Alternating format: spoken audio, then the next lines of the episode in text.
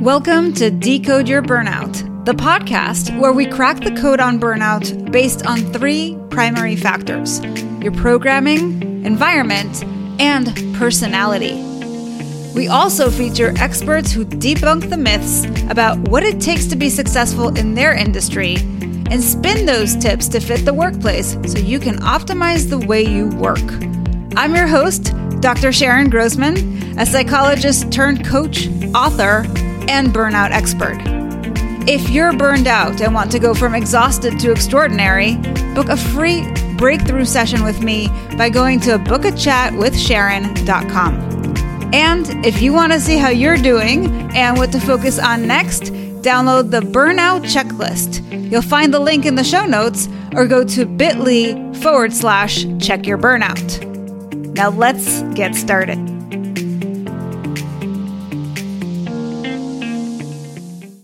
And welcome, Decode Your Burnout fans, to another episode with me, Dr. Sharon Grossman. And today I am so excited to have the fabulous Judith Gaton. She's a stylist, master certified life coach, author, and former lawyer. Through her signature course, Style Masterclass, she teaches her clients that thought work is the key to a lasting makeover. Through confidence coaching and mindset work, she helps her clients to see that they can dress and love the body they are in right now. When style and confidence are dialed in, women can go do the work they were created to do in the world. Her ultimate style philosophy confident women build legacies. And Judith is here to debunk the myths of what it takes to be stylish. Judith, welcome to the show. Thank you for having me. Hello, everyone out there. Hello, listeners.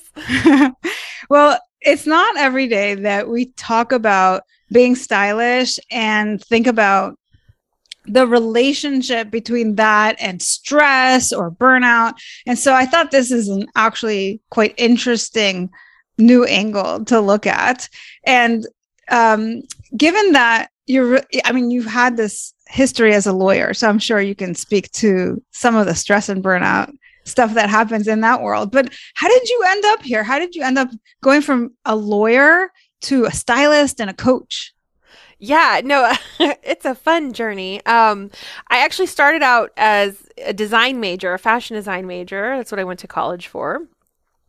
And I got some uh, interesting critiquing feedback that was meant well, but was, you know, really hard in terms of my ego at 20 something. So then my family was like, hey, you're really smart, which I think so many people, particularly doctors, right? You have passion in other areas, but then people are like, you're really smart. Oh, yeah. you should get a real job, a real profession, like be a doctor or a lawyer, as if that's somehow easier, which is its own set of what. Um, so then I decided to become a lawyer and I practiced for 11 years. Wow. And then I found coaching as sort of a cynic. I thought it was ridiculous. I had a client who decided she was going to become a life coach. So I had to research it to try and convince her that this was a terrible idea mm. and that she should stick to her job as a, yeah, this is as a psychologist or actually, um, she had a PhD and I was like, what are you doing? You can't give that up to become a life coach. So I found life coaching cynically. I was like, this is BS. Um, and something made up and woo and i have to go find out more about this so i can have a conversation with her about why this is ridiculous um, and then i found out that your thoughts create your feelings and i was like that's not, that can't wait what I'm running around a courthouse asking my colleagues, does this sound right to you? Like, what philosopher could we use to debunk this? Like, is, is it going to be Aristotle or like Socrates? Are they going to be able to like show us how this is not the way? And everybody was like, no, that kind of tracks. Your thoughts create your feelings. This makes sense. And then I was like, okay, hold on, wait. and I I, you know, found my coach and mentors. I found other coach mentors who, you know, Kara Loewentheil is one of them. I just adore her. She was Harvard trained with like all the things and decided to give it up, quote unquote, to become a life coach. And I thought, okay, I guess this is something people do. And I coached with her and she was she said something that was really powerful at the time and it still like reverberates was you know we could just make things up and do them. Like that's how things get done in the world. Like you decide you want to go do a thing and then you you make it up and you go do it. So it's like, oh, okay, cool. So I kind of created this beautiful brain baby where I get to style really incredibly intelligent, smart women while also coaching them on their brains and their confidence. So they literally show up differently. They're more of themselves by the end of our time working together, but they're allowing themselves to be themselves, which I think is the part that, at least for the professional women I coach, that seems to be there's like this weird dividing line. Like they know they could, but like, are they allowed? Is like this okay? And like teaching them to give themselves permission and to develop that relationship with themselves. Like that's where the magic comes in. And that just is born of all of my favorite things and my favorite humans all gathered in one place. Wow. I just love that story for so many reasons.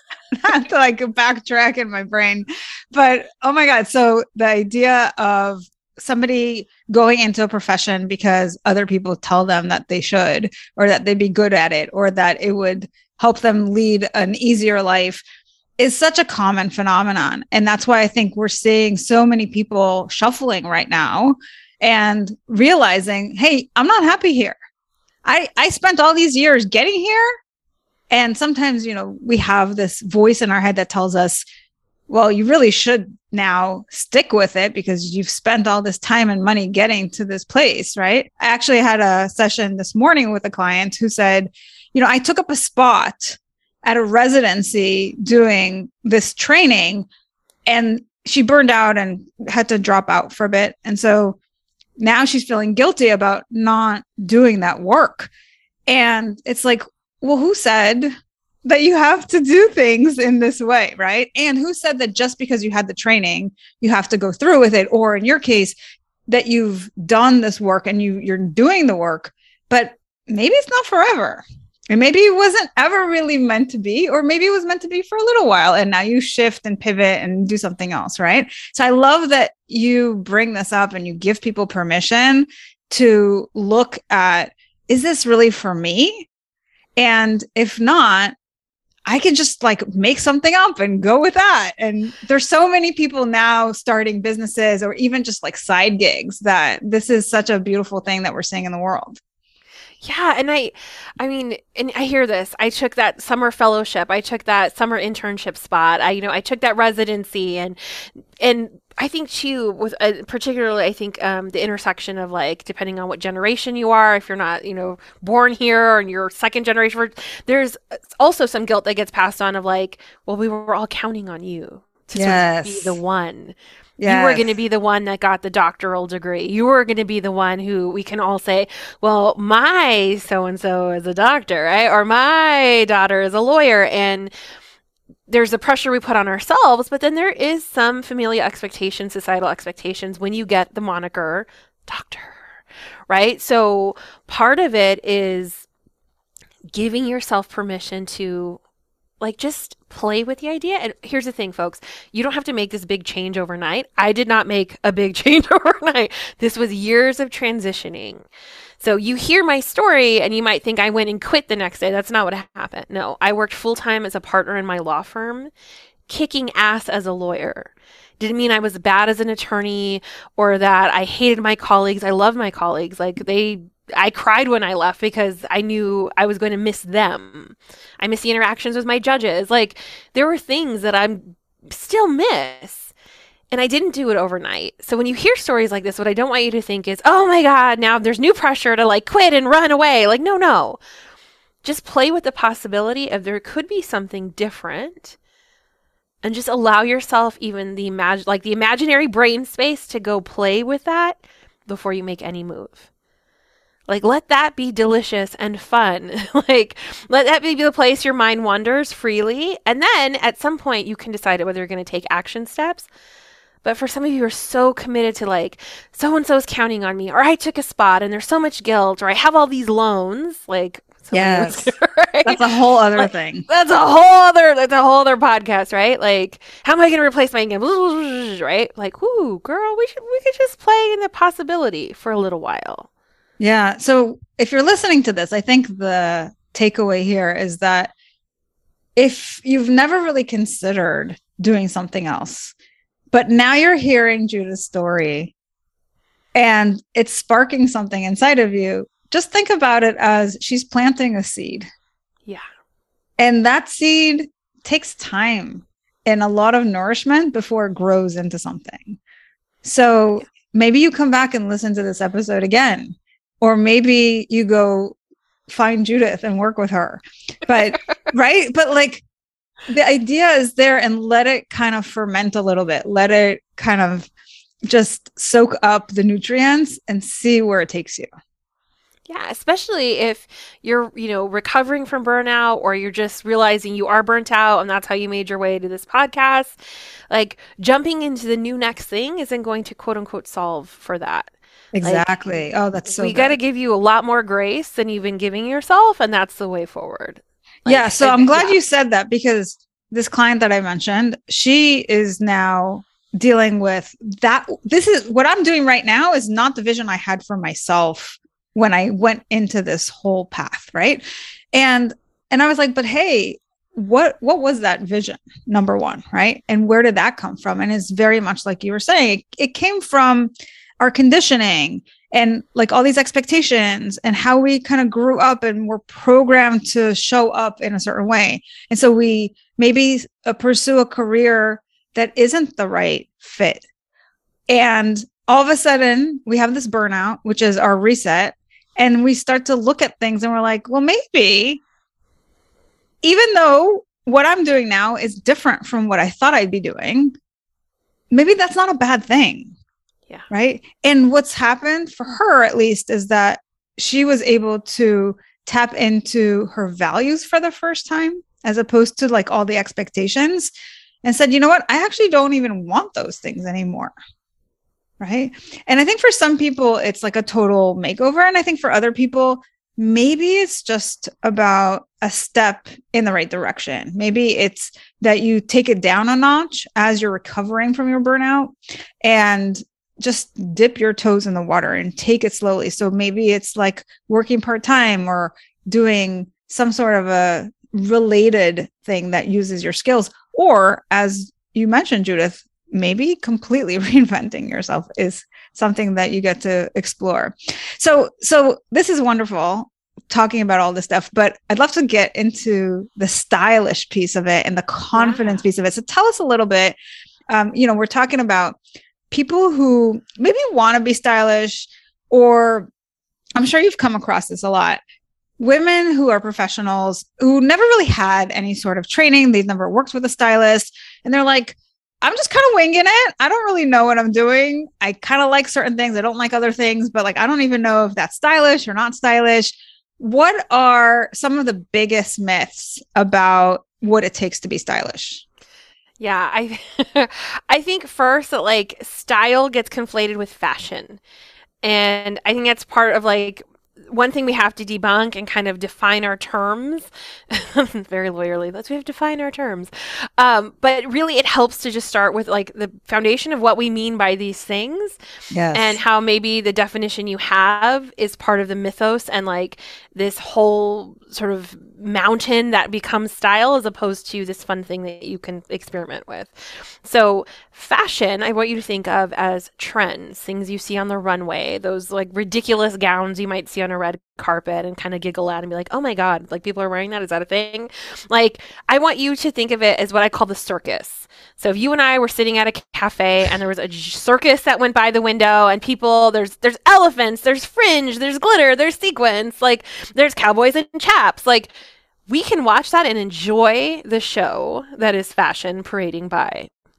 We don't have to participate in it. We still get to sit in our cafe, having a lovely coffee, chatting in our comfortable clothes, whatever that is for us.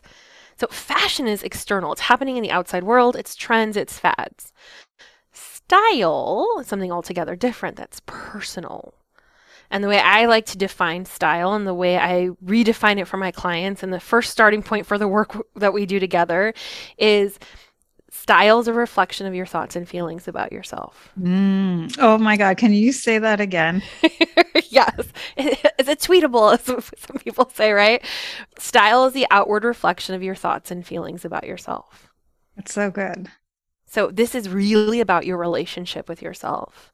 Okay, so pause. I have to. I will pause. I will pause. yeah, because this is this is like totally hitting home for me. Okay, so when I was uh, still a graduate student and I had my first placement, I was working in a hospital, and I wasn't feeling really confident. I hadn't really stepped into my role as a psychologist, and I was showing up kind of sloppy. Yeah, just kind of wearing a t-shirt, just not really putting much effort into my appearance and I think it had to do a lot with my level of confidence.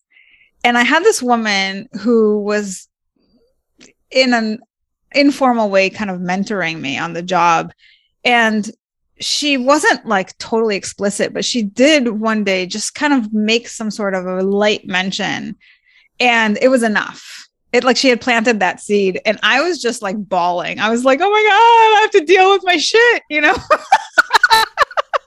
And then I totally like transformed. I like show up dressed and like I'd have like my jewelry on and like all this stuff. And I like tried to really come in looking professional. But it was it was such an interesting thing, right? And I love what you've said because it is about your relationship with yourself and how you project that onto the world is so important because then it affects how other people see you and how they treat you and like it has this ripple effect so it's it's not something that we can take lightly yeah, and you set the expectation for how you want to be treated. Yes. I mean, like you teach other people how to interact with you, and it's subtle. Sometimes it's more obvious, but a lot of it's very subtle. So, and here's what I want to say because this is a normal, natural next objection that I get my friends, which is this is anti feminist. We're really smart. Why should we care about this? This is vanity or I'll worry about this later. I have more important things to do. And I honor all of those objections. I hear you. I feel you. As a professional woman, I get it. Like, yes, y'all have better things to do. In some cases, like uh, we have mutual doctor clients, like y'all are saving lives for realsies. Like that's really what's happening in your world. However, it's going to be really hard for you to fully show up the way that you want to, like the doctor you imagine in your head, right? The version of that that you've really dreamt of is never in her janky ass underwear, her holy t shirt, and her scrubs that are way too tight that you can see her panty line and like is digging into her armpits. Never do you imagine when you're doing these heroic things, these really important things, are you in the most janky, nasty clothing possible. And it's not like that happens because you made a conscious decision. It's because things became so unconscious for you. Yes. Oh, yeah. Totally. And it's like happens by default. Like one day you look up and I experienced the same thing. I went through law school in a fog. I I don't know what happened. But I had my first major interview with a big law firm. And it was the first time I had to put on like real pants, quote unquote. I had just passed the bar, I was very sick, I was exhausted, and my pants didn't fit my good black pants, which I feel like everyone can universally relate to, my good black pants didn't fit. And then I realized my bra didn't fit and nothing fit. And I had to make a run to Target and then to nothing fit at Target. So then I had to run to Lane Bryant. This is all before my interview was supposed to take place. Like the mad dash panic, sitting on the edge of my bed, crying hysterically because it's like, holy crap, what have I done? Like I literally stopped paying attention to myself. Yeah. That's how these this, these things happen, not because you don't care or you sort of just lost touch with yourself somewhere along the way. So to work on your style, I like to think of it as like the conduit to your heart and mind. We're just going to use style as a tool to help you get reacquainted with yourself. So your insides and your outsides match each other. So many of my clients are incredibly intelligent. They just don't look at the way they feel on the inside. we want to match those two things up. You're not a brain operating without a body. We got to reconnect those things. Like that's what this work comes down to. And we use style as the tool. It's the sort of the easy access point to ease you into a greater self discovery, a greater makeover, of the kind that lasts all, you know, forever that you can replicate. We start with your clothes. We start with your panties more specifically, but we start with your clothes. well, what I think is important here as you're as you're mentioning all this is that we sometimes look at things very black and white. Right? So it's either this like anti-feminist thing because you know the idea is you're coming in in your stilettos and your low top kind of outfit and super tight clothes. And we're not saying that but we're also not saying like just don't even put any effort in and come in looking like you're wearing your pajamas right? There's got to be something in between those two.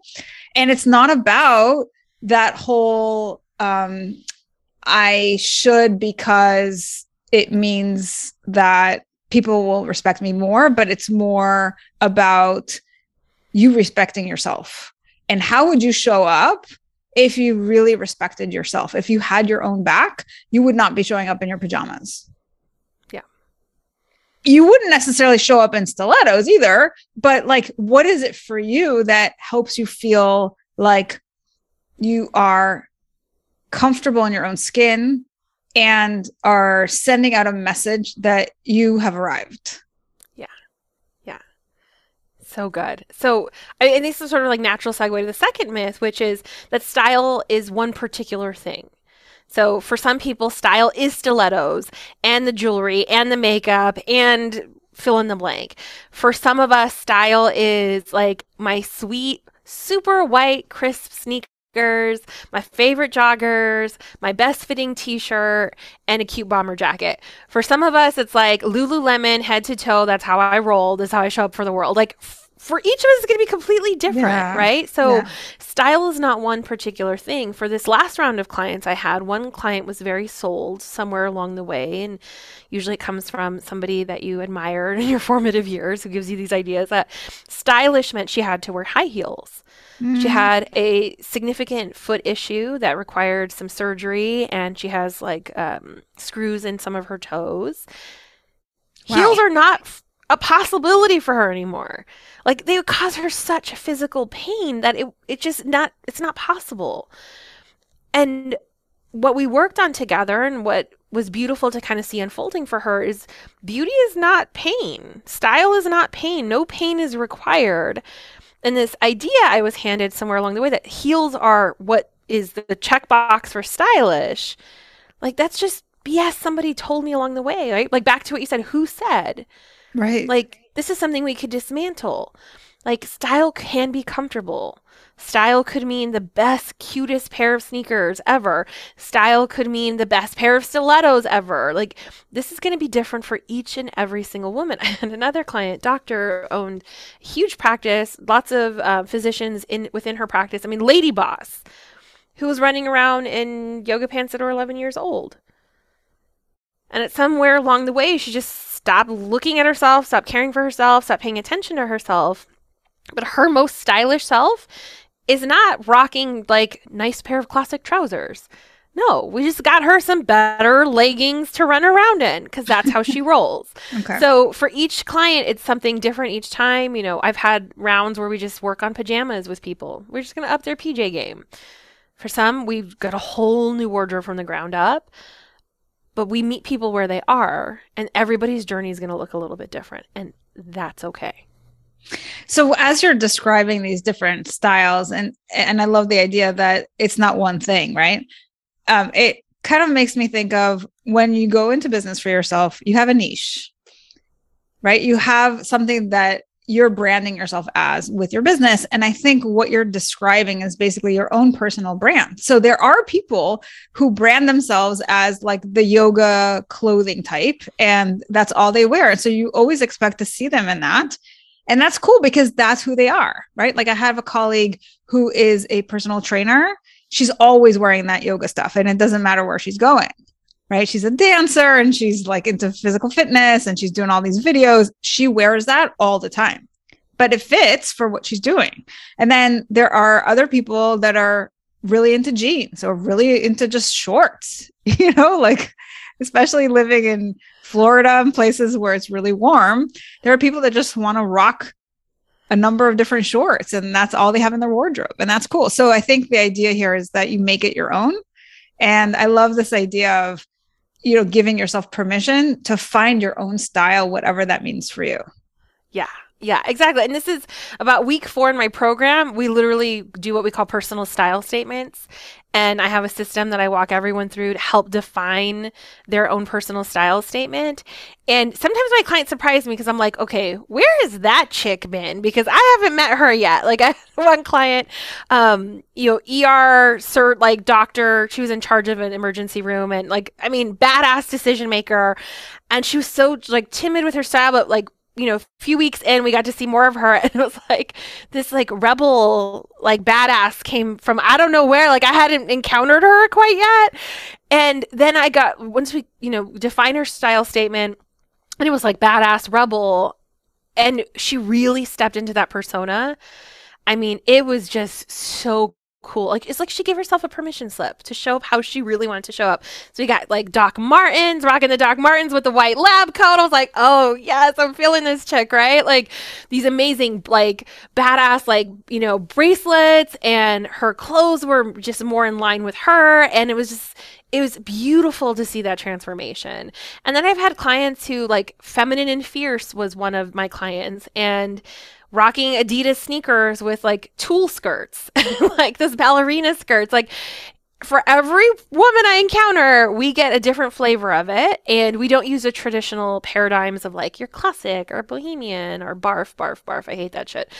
My language. But like we really craft it in a way that that's going to be unique to you, that it evolves with you, so that whatever season of life you're in, whatever role you happen to find yourself playing, whether it's doctor or some other role, this can transform with you. You can play with it over time because no no humans are stagnant. We're all evolving all the time. We're all changing our minds about things all the time. So your style should evolve with you and that's okay. Cuz remember, it's personal. Thoughts and feelings outwardly reflected. So, would you say that you typically work with people around their style for work and then their style at home or on their days off? It depends. So for during a big part of the pandemic, everybody was in scrubs all the time, like from my doctor clients. So it was really like, what are you flinging off when you walk in the door? Because we got to address those things first. So like, if the first thing to go was your shoes, we got to get you new shoes. If the first thing to go was your bra, and you were like, oh, freedom, okay, we need to get you new bra. So, um, and then it was like your weekend wear. If you're not, you know, in clinic, like what what are we wearing? Um, and then sometimes for my clients who work from home, I've had clients who work from home, really like Zoom ready, worthy things. And then we also work on like, okay, if you're going to a conference, what is it? Just it kind of depends on where my clients are. Um, but we really meet you where you are. So if you need a whole refresh from the ground up, bras, panties, shoes, the works, we've got you. If you're like, I just need to zhuzh up this particular aspect, like I had a client who's, you know, head of a hedge fund that's like hundreds of millions of dollars over. And she had a beautiful wardrobe. It was just all really beige and navy blue.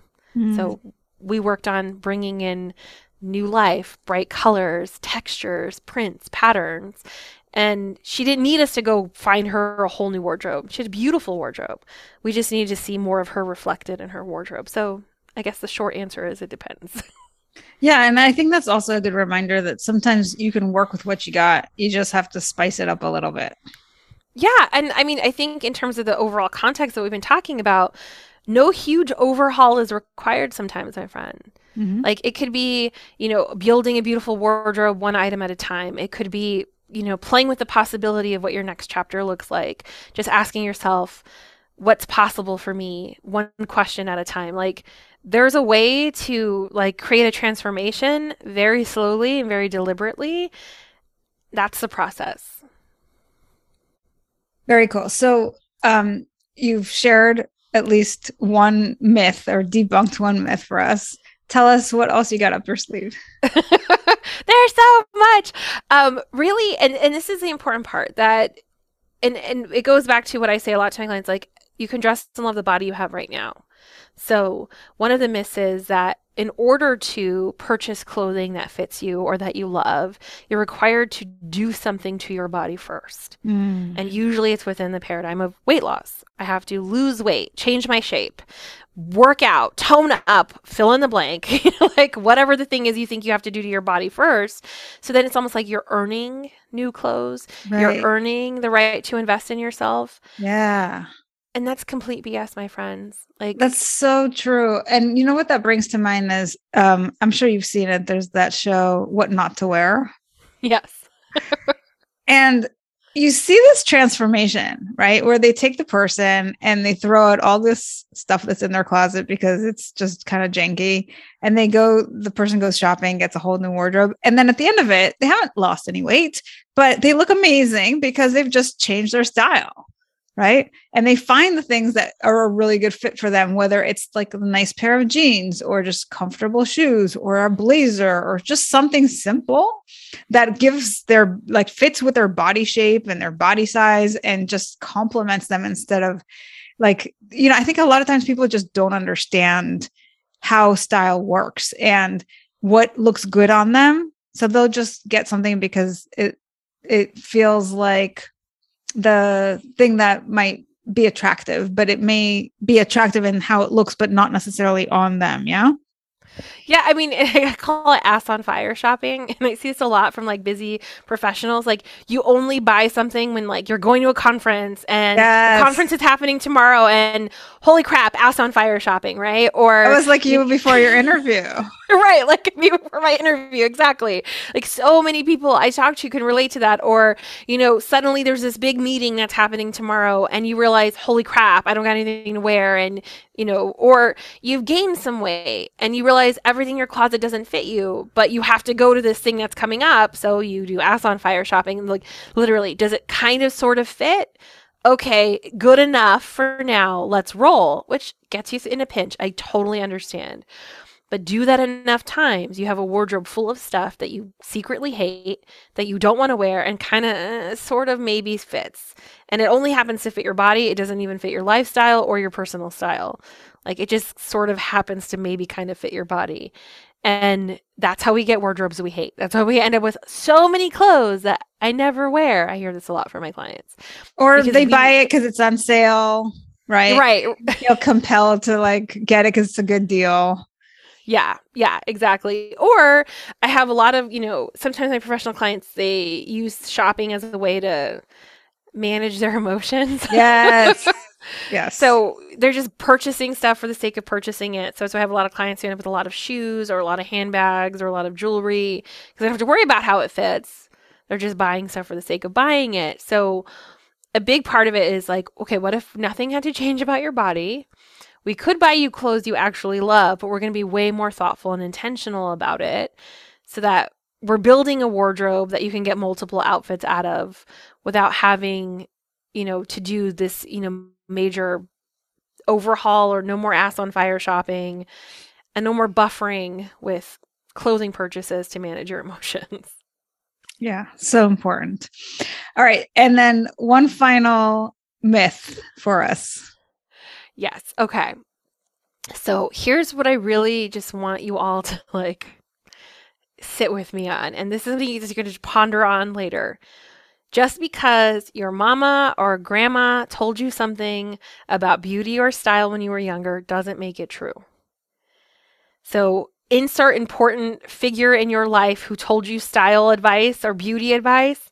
I really want you to think about that from a new lens. And here's some things I commonly hear that you think is like a truism just because it's been thrown around so much but it's actually not true. So, you know, quippy things like, you know, dress to cover your flaws.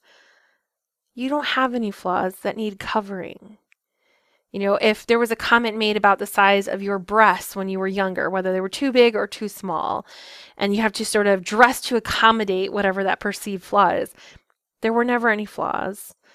Everything's just right you know, apple or pear, but it's it's better to be an apple. Okay, you're not fruit. Like that doesn't even make like you're not fruit friends. Like you're not an apple, you're not a pear, you're not an hourglass, you're a human. So, like, just these little quippy things that you heard your whole life. And I've heard all kinds of versions of these, like funny and not funny. Some of them, like, wearing red lipstick makes you a hoe. You can't wear blue eyeshadow, only hookers do. You have to carry a purse or you're a prostitute. Like, any number of crazy things that well meaning mothers and grandmothers and aunties tell people when they're younger. I want you to rethink all of it just because you heard it when you were younger and you even say it yourself now. So, like, just rolls off the tongue. I want you to reevaluate all of that. So, what I love to do is take some of these tips that you've shared with us here because I think they are really important for what you do in terms of styling people. But I also think there's such an overlap with the work that I do in the land of burnout.